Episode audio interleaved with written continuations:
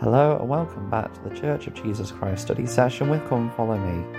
I'm your host Matthew Roberts and this is season 5, episode 25 of this daily study podcast. Thank you so much for joining us once again today as we continue our study of this week's Come Follow Me materials found in the book of uh, Matthew chapter 3, Mark chapter 1 and Luke chapter 3 uh, in the week of January the 23rd to January the 29th. And today uh, we're going to continue looking at uh, the baptism of the Saviour, uh, talking about how Jesus Christ was baptized to fulfill all righteousness. Now, we had just looked at Matthew, the Matthew chapter 3 accounts, and this is the, the account that has the most detail in it, I'll be honest, uh, talking about the interaction between Jesus and John uh, before Jesus was baptized. That was only found in the, uh, the book of Matthew. Um, and so we have quite a bit of detail and understanding behind that. Interestingly, the word for baptize um, is taken from the Greek baptizo, uh, which means to make whelmed, that is, fully wet, and it's only used in the New Testament, specifically in the audience of uh, in the ordinance of Christian baptism. So, the the root word of the, the Greek suggests making someone fully wet or immersed. We might use. Uh, and so clearly, this is pointing towards the method and the way in which um, Christ was baptized. The fact that this is being done in a river that would enable someone to be fully immersed as well uh, points towards this immersion method that, that, that John was using. And so, therefore, that the Saviour uh, would have undergone as well, showing us to us uh, the way in which um, people should be baptized. It's interesting because when I was uh, looking for images of John the Baptist and the Savior, um, you know, in this way being baptized, it's interesting because if you look, if you just put a general search in there, there's actually a number of different ways in which um, it is depicted. Obviously, you've got the traditional way that we have, um, with the different paintings and clips from videos that we have. But then you have other images where it seems that the Saviour is just having water put upon his head, which of course is the uh, kind of some other Christian denominations' um, method of baptizing. And so it is uh, still something which I think is debated, but um, and I think a lot of that comes from depictions in art, which I guess points towards the importance of and the value we place in art in in, in faith in different churches, uh, because that then gives us an image in our mind which can be hard to to remove if we don't um, kind of look at the source material. But as I say, uh, the Greek the Greek suggests a full immersion. Uh, the the fact that it was in the River Jordan suggests a full immersion, um, and that's just an interesting thought that I had as I was, as I was studying about baptism and why why is immersion something that we that we use uh, rather than any any other particular method particular method of baptism. Um, but yeah, those for me seem to uh, underline that uh, method. So talking about baptism and um, linking that um, with other um, sections, Mark uh, is very straightforward and simple. You could read it within 30 seconds and have the experience done. All that's really included in Mark's um, account is how Jesus came from Nazareth to, to be baptized, and when he came out, the spirits descended upon him and they heard a voice. So we'll talk more about Mark's account when we go and focus on the Godhead, um, Godhead part of this account. And then uh, in Luke chapter 3, uh, in terms of Christ's baptism, it's even shorter in verse 21.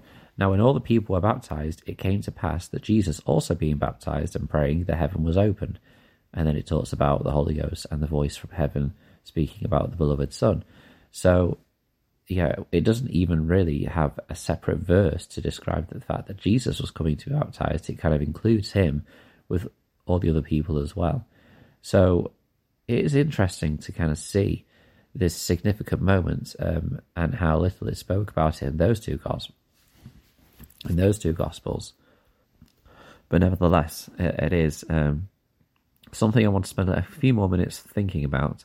And what I like is how the um, the Come Follow Me uh, materials um, kind of underline this further. By the way, I want to make a bit of a correction as well. When I spoke about Christ speaking about um, how how he needed to be to be baptized, even though he had not committed sin, um, and I mentioned in Second Nephi thirty, it, it, then gave more detail. Well, it was actually Second Nephi thirty one. I wasn't sure at the time, but I didn't I didn't check whilst I was whilst I was recording. Uh, but yeah, it was Second Nephi thirty one. In fact, it says, as we probably know, in Second Nephi thirty one, uh, verse five and seven.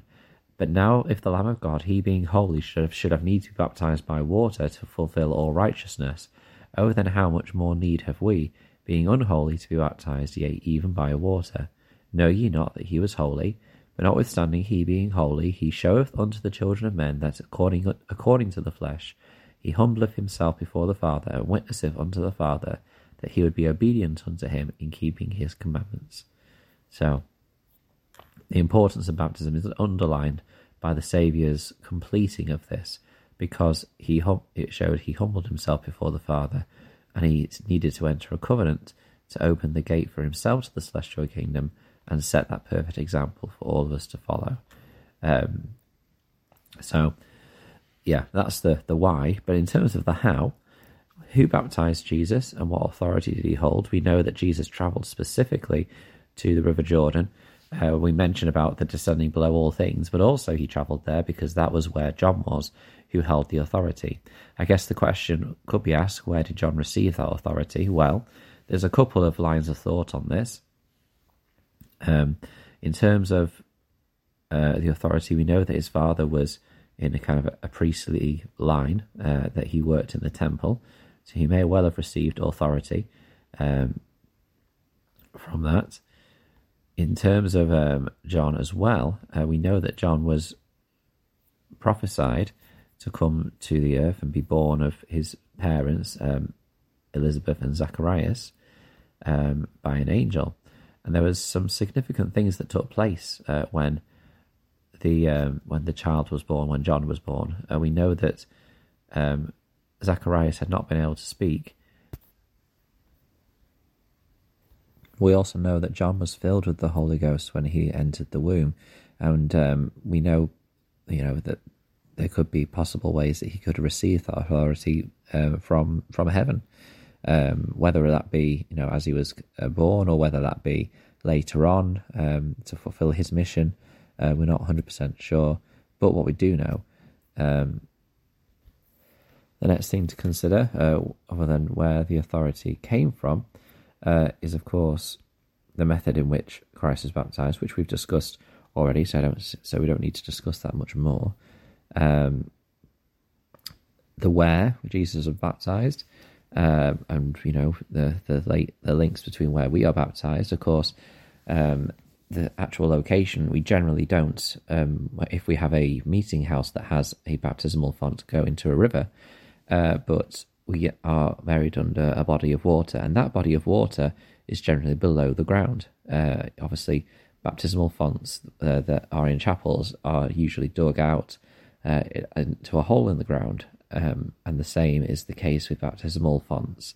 Uh, in the temple, they are obviously not dug into the ground themselves, they are in generally on the back of oxen, but that kind of baptismal font is under the ground in the temple, um, signif- signifying kind of that burial um, and becoming born into that new life.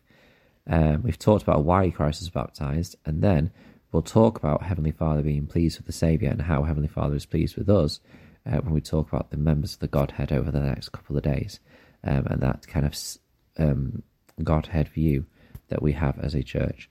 So, thank you so much uh, for listening and studying with us today. Uh, please join us tomorrow as we continue this uh, section of Scripture in the New Testament about Christ's baptism. Uh, please share your thoughts on the Facebook group, and until we meet again.